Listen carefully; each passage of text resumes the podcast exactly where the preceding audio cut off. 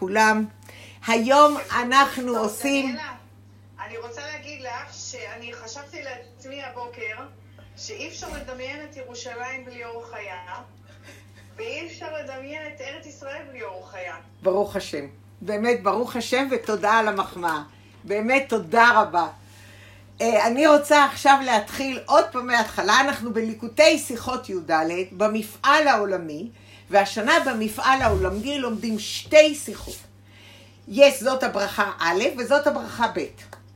המעניין הפעם שבשני, אגב, אחד מהם זה תשל"ג ואחד זה תשל"א. אתם יודעים שהראיתי לכם מזמן שתמיד בסוף הליקוטי שיחות כתוב ממתי זה. אז זה ליל שיחות, אני בחרתי את השני שזה ל"ד והראשון זה ל"ג. אתמול בערב, זה, כיוון שזה המפעל העולמי, וכבר אמרתי הרבה פעמים שאני יושבת ושומעת הרבה מאוד, אתמול קיבלתי מייל ואתמול הוסיפו את השיחה בעיון של הרב גולדשמיט, יעקב גולדשמיט. התקשרתי אליו, שאלתי, למה בחרת את שיחה שתיים, שיחה אחד, שיחה שתיים כל כך מדהימה? הוא אמר לי, כי זה מה ביקשו. אז השאלה היא אותה שאלה. השאלה של הרמב"ם היא, למה, כמו שהוא אומר, ואני מקריאה את ההתחלה של הרבה, והיא אותה התחלה בשתי ליקוטי שיחות, וזה מה שמעניין פה. הוא מדבר בנוגע לליקוטי שיחות, וזאת הברכה בשמחת תורה, ולמחר קוראים זאת הברכה, כהמשך וכיסוי, אני מקריאה הרמב"ם, כהמשך וסיום קריאות התורה אה, במועדות, משה תיקן להם לישראל, אה, מש, ושיהיו קוראים בכל ושיהיו קוראין בכל מועד עניינו, משמע כי השייכות וזאת הברכה ליום טוב האחרון של חג, היא לא רק שהיא סוף כל המועדות כדי לסמוך שמחת תורה שזה, שזכו לסיימה לשמחת החג, כדי לסמוך ברכת המלך שלמה לברכת משה, אלא לפי שפרשת וזאת הברכה היא עניין המועד שנקראת בו. אז הרב מסביר בשיחה הראשונה ובשיחה השנייה למה קוראים זאת הברכה בשמחת תורה, אה, למעשה בשמיני עצרת שמחת תורה, שאצלנו זה יום אחד והשנה זה בשבת. הרב בליקוטי שיחות א' מסביר שלמעשה למה לא עושים את זה בשבועות? אז בשבועות לא גומרים את ה... אה, לא גומרים בשבועות את התורה, שהיה הגיוני שיגמרו לקרוא את התורה בחג השבועות. זאת אומרת, זאת הברכה היה צריך להיות למעשה בחג השבועות. אז הרב שואל, למה לא גומרים את זה בשבועות? ההסבר הראשון בליכוסי שיחות א', שאנחנו לא עושים אותו, הוא שיש עניין שהתורה לא תינתן מלמעלה אה, כאור שניתן בלי שעבדנו על זה, ועניין של חג הסוכות, אחרי שעבדנו ויגענו כל השנה והבנו את זה, אז למעשה אנחנו יכולים ליהנות ולשמוח מהתורה שיגענו עליה, ולכן זאת הברכה לא יהיה בשבועות שקיבלו את התורה מהשמיים ולא יגעו עליה, אלא דווקא בסוף השנה, שזה שמחת תורה אה, בסוף סוכות. זה ההסבר הראשון. זה למעשה מי שירצה יכול לקחת ליקוטי שיחות וללמוד שיחה יפהפייה. ויש גם שם בעברית של יעקב גולדשמיט, יפה מאוד בעיון, שעה שלמה מטעמים. אבל אני ראיתי את המטעמים של השיחה השנייה, ובשיחה השנייה מדברים על האהבה בין הקדוש ברוך הוא עם ישראל. ולמעשה הנושא של השיעור שלנו היום הוא להבין, ולכן אני מתחילה בהתחלה את ההיילייטס, את מה הנושא. הנושא הוא להבין מה בין הנשמה של יהודי, בין התורה ובין הקדוש ברוך הוא. ואנחנו נראה היום שהקדוש ברוך הוא כל כך אוהב אותנו, שהנשמה שלנו יותר גבוהה וקשורה לקדוש ברוך הוא מאשר התורה. אז כשיש כזאת שיחה, עם כל הכבוד לליקוטי שיחות א', שלמדתי אותו כבר בעיון, אמרתי, אי אפשר לא לדבר על שיחה שמראה את האהבה הכל כך גדולה בין הקדוש ברוך הוא ובינינו. זה פשוט אהבה עצומה. אני רק רוצה להעיר, אנחנו עכשיו לומדים ליקוטי שיחות י"ד, ליקוטי שיחות שיחה שנייה.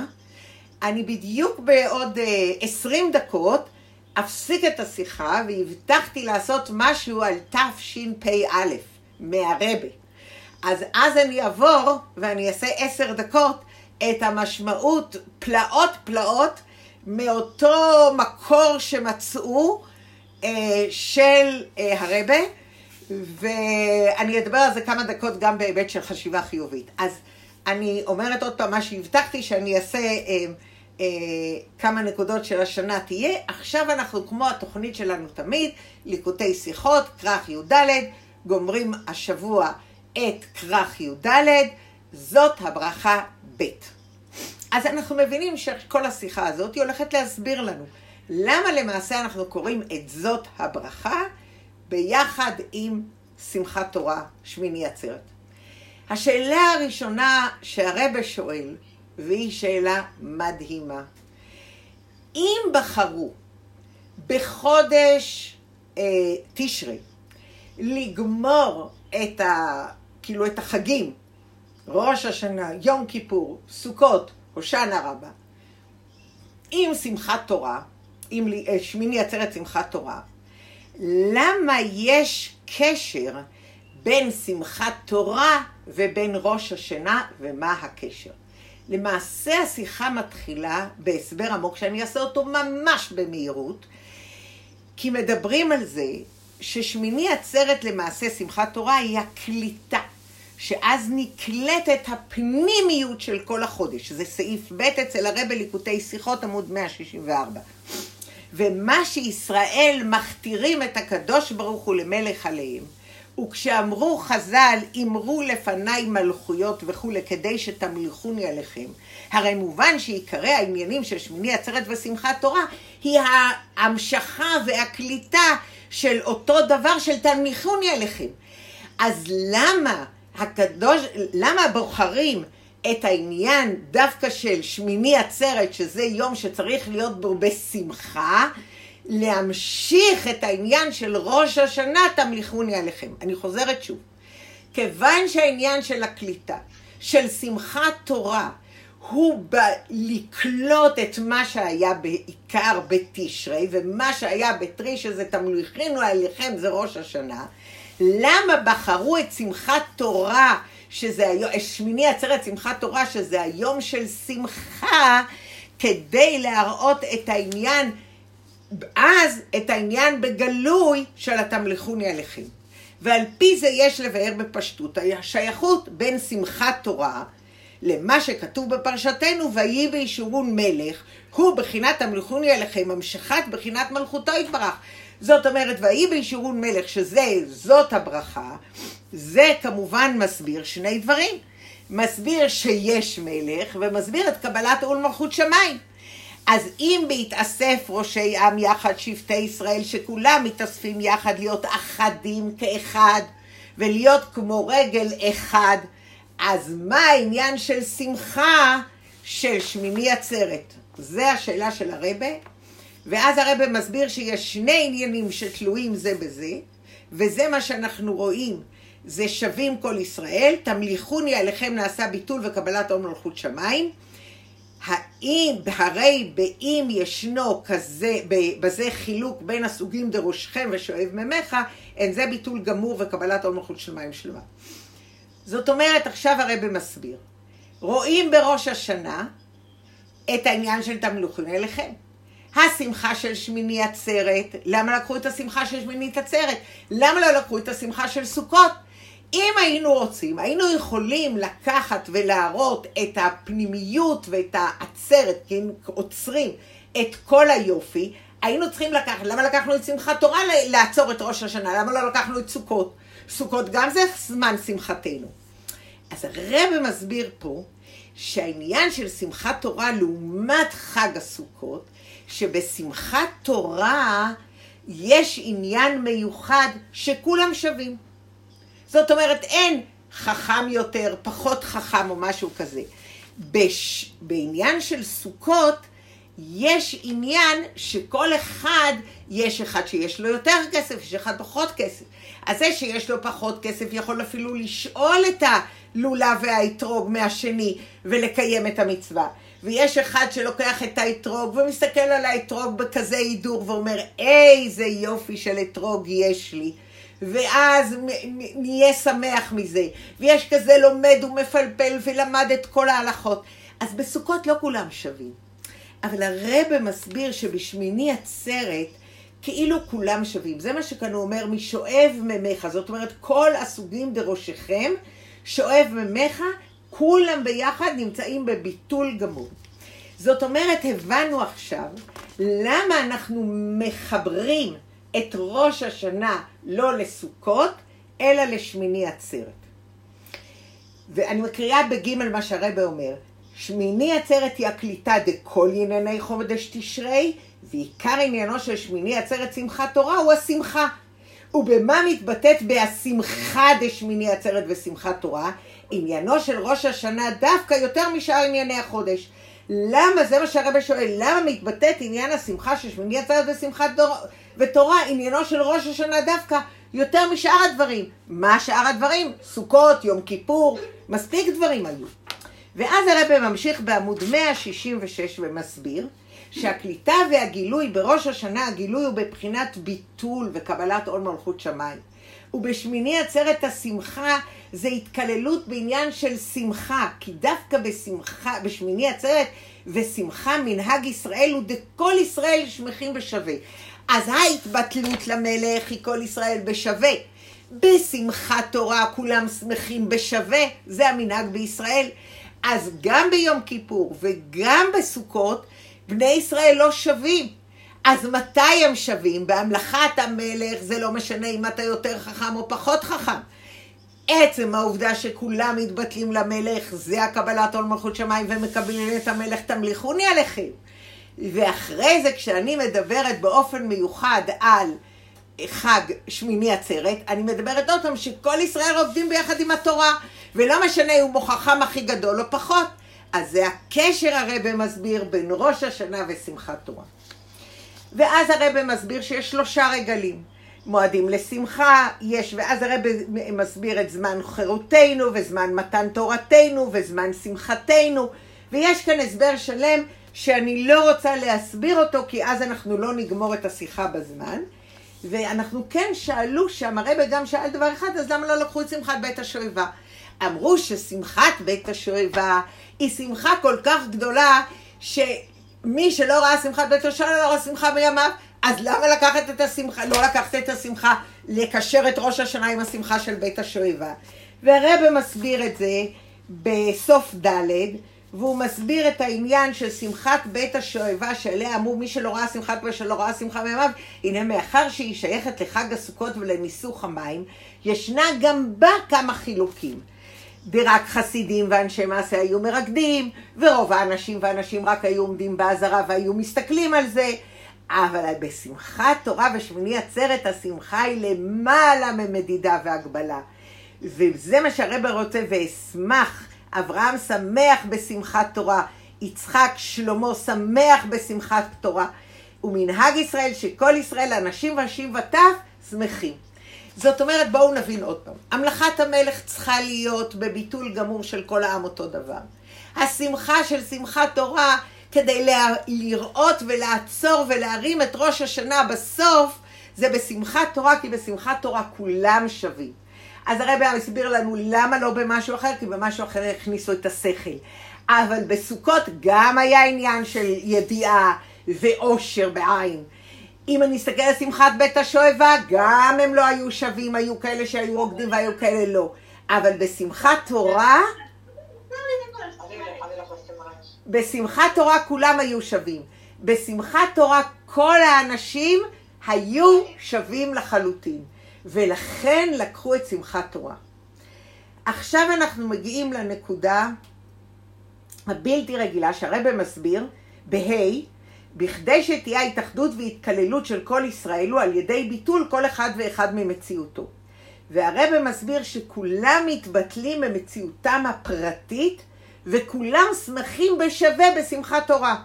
וזה העניין המיוחד שכל אחד שווה ושמח בשמחת תורה אותו דבר. וגם כשהראש עניינו בכללות, הבנה והשגה, הנה בשמיני עצרת ושמחת תורה, בבחינת ביטול וקבלת עול מלכות שמיים, בבחינת רגל.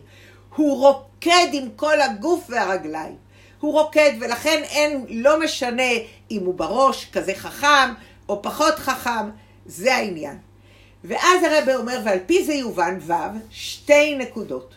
בשמיני עצרת בבחינת מלוכה, שנאמר ויהי בישורון מלך, שזה הפרשה, ובכללות כולם, אחד בהתאסף ראשי עם, יחד שבטי ישראל. זאת אומרת, יש כאן שני פסוקים שמסבירים בשמיני עצרת בבחינת המלוכה, שאחד ויהי בישורון מלך, והשני בהתאסף כולם מתקללים יחד, בהתאסף ראשי עם יחד שבטי ישראל שתלויים זה בזה. וכנ"ל לא רק ישנן בשמיני עצרת ושמחת תורה, אלא הם באים גם בגילוי בשמחה של הריקודים של שמחת תורה. שלילת ההתחלקות בעם ישראל, אומר הרבה, לעבודה, זאת אומרת העניין של תמליכוני עליכם בשלב ראשון זה כולם מכתירים את המלך. אחרי זה יש אנשים שונים שעובדים בשונה. אבל לאחר שכבר נעשה המלך גוזר, אז באמת כולם שונים. אבל הדבר הראשון כדי שיהיה מלך הוא חייב להיות בטל. ועכשיו אנחנו מגיעים אחרי שהבנו את זה, ואז אמרנו שדרגת המלך פועלים שיהיה הכתרה, ואז בני ישראל של... ש... אה, אותו דבר. שמחת תורה אמרנו שכולם אותו דבר. אין עניין של רגל או ראש, כולם רוקדים עם הרגליים, כל הגוף כולו רוקד, ולכן הם שווים, וזה הקשר בין ראש השנה לשמחת, שמיני עצרת שמחת תורה, ובשמחת תורה כולם רוקדים, אז אין בעיה. עכשיו, אבל אני רוצה להמשיך הלאה בסוף ו', בסוף סעיף ו', בשבעת ימי הסוכות להיות שהשמחה תמיד קשורה למצווה. זה מה שאמרנו, ו... אבל בשמחה ששמיני עצרת ושמחת תורה אינה שייכת למצווה, אלא שהיא בבחינת תמליכוני עליכם. דראש השנה שבא לידי גילוי בשמיני עצרת ושמחת תורה בקו השמחה, יש בזה יחד כל שבטי ישראל. עכשיו אנחנו באים לז'. אנחנו אף פעם לא הייתי מודעת לזה, שלפני שפותחים את התורה, את ה... סליחה, לפני שפותחים את הארון קודש, מוכרים את הפסוקים שאומרים כשפותחים את הארון קודש בשמיני עצרת. והוא משווה בין הפסוקים שאומרים לפני פתיחת הארון קודש, ובין הפסוקים שאומרים לפני תקיעת השופר. ובשני הפעמים האלה ממליכים את הקדוש למלך ומראים כמה שעם ישראל קשור אל המלך. וזה מה שהרבה אומר. לפי הבעל שם טוב, מתחיל הרבה, אנחנו יודעים שהשם שנקרא משהו בעברית, בלשון הקודש, נראה כמו שזה המהות שלו. שמחת תורה. אז מה זה שמחת תורה? שמחת תורה זה לא רק שאני שמח שבני ישראל שמחים כי הם רוקדים, אלא זה התורה שמחה. עוד פעם, החידוש העצום של הרבה, לא רק שאנחנו שמחים, אלא שהתורה שמחה. והביאור בזה בשמחת תורה, יש שני פירושים. ישראל שמחים בתורה, והתורה עצמה שמחה שישראל משמחים את התורה. ומכיוון שבית הפירושים הובאו בתורה, תורת אמת, שבית העניינים ישנם בשמחת תורה ושייכים ותלויים זה בזה. וזהו אחד מהעניין שאנחנו אומרים זמן שמחתנו, לא זמן שמחה, אלא זמן שמחתנו. מה זה זמן שמחתנו? זה רבים, נכון? מי זה הרבים? ישראל והתורה, שניהם שמחים. תראו איזה, זה פשוט לא יאומן. עכשיו הרב אומר, ממה התורה שמחה? התורה שמחה מישראל. אבל מה הקשר בין ישראל והתורה? התורה, אנחנו יודעים, זה חוכמתו ורצונו של הקדוש ברוך הוא, פרק ה' בתניא. אז הוא אומר, מאחר, אה, אה, כל אה, עמודה שנייה ב-168, מאחר ששמחת תורה שייכת לכל אחד ואחד מישראל, כל ישראל אנשים פשוטים וכולם, הטעם הוא כפירוש הבית, כדי לשמוח בתורה עניינה ללמוד אותה ולהבינה ולהשיגה, צריך ללומדה ולהבינה, ואז לשמוח בה לפי הערך שאתה השגת. אבל בשמחת תורה בעת ההקפות, אתה מקיף אותה כמו שהיא, שמחה בגלוי, אתה לא משנה אם למדת או לא למדת, כל אחד שמח, כל אחד מקיף אותה, כל אחד מסתובב איתה. אז בעמוד 169 הוא ממשיך ומסביר, בכל זאת זקוקה תורה שישראל יקיפו אותה וירקדו אותה, כי על ידי זה מגלים את השמחה ומגדילים שמחת תורה. ואז הרבה בחטא מסביר. תורה מצד עצמה שייכת למדידה והגבלה, כי אתה יכול ללמוד תורה ואתה לומד תורה במדידה והגבלה. אבל ישראל, מחשבתם של הקדוש ברוך הוא, על ידי זה שנתגלה בישראל שורשם, השורש שלהם הוא בלי הגבלה ובלי אה, בלי שום הגבלות, בלי, בלי גבול. אז אני אנסה להסביר רגע. הרב מסביר, ולמעשה הנקודה העמוקה פה היא, ואני רוצה קודם להסביר אותה ואז נקרא. יהודי, סליחה, אני אדבר על עצמי. יהודי הוא גשמי. הוא רוצה לאכול משהו. הוא רוצה איזה משהו. הוא, כל אחד רוצה משהו. אז הוא רוצה שמלה, הוא רוצה אוטו, הוא רוצה משכורת, הוא רוצה להצליח, הוא רוצה משהו בגשמיות. לא כולנו כאלה רוחניים. אבל כשיהודי מתחיל ללמוד תורה, אז התורה מתחיל, אז כאילו הוא מתחיל להוריד מעצמו קליפות. כשהוא מתחיל להוריד מעצמו קליפות, אז רואים את האור העצום, הבלתי רגיל, הוא מתחיל לגלות את האור הבלתי עצום של הנשמה שלו. כשהוא מתחיל לגלות את האור העצום הבלתי רגילי של הנשמה שלו, הוא מתחיל לרצות יותר תורה. אז זאת אומרת, נכון שאנחנו מכוסים, אבל אם מסתכלים על העצם נשמה שלנו, הנשמה של ישראל היא בלי גבול. ועל ידי זה ששמחים בלי גבול בתורה, ממשיכים את השמחה בלי גבול גם בתורה, שלמעשה התורה מוגבלת. למה התורה מוגבלת? כי באיך שאני לומד, ככה אני מגלה אותה. אז שורש הנשמה שלי הוא בלי גבול. ואם אני שמחה עד בלי גבול, אני יכולה להגיע לעצם של התורה, שגם היא בלי גבול. אני מספרת, וכמו שהוא אומר בספר הבהיר שדוד היה מחבר התורה שלמעלה בקדוש ברוך הוא, היינו שהמשיך בתורה בבחינת אין סוף שלמעלה מהתורה. ומצינו אופן שמחתו שדוד היה מפזז ומחרקר בכל עוז לפני אבויה, בלי מדידה והגבלה כטענת מיכל בת שאול. לפי זה מה אנחנו אומרים? אז תבינו עוד פעם, תראו את העומק של זה. ישראל יש להם שורש בלי גבול. לתורה גבול. כי אם התורה, אתה לא יכול להוריד בלי גבול. אתה, התורה, יש גבולות לפי מה שאני יכולה ללמוד. אבל היהודי ברגע שהוא מוריד את הכיסוי שלו זה בלי גבול. אז הבלי גבול של השמחה שפורץ גדר, ממשיך את הבלי גבול של התורה. זאת אומרת, אנחנו מוסיפים את השמחה בתורה.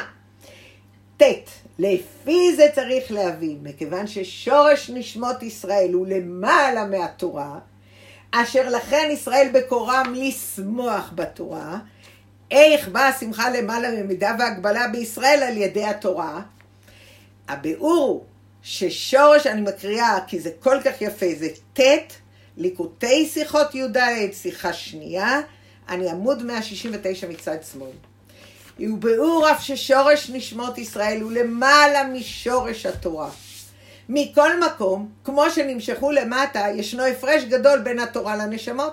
התורה היא כפי שהייתה למטה, אורייתא והקדוש ברוך הוא כולו חד, שהיא נמשכת מן עצמות, בבחינת ייחוד עם העצמות.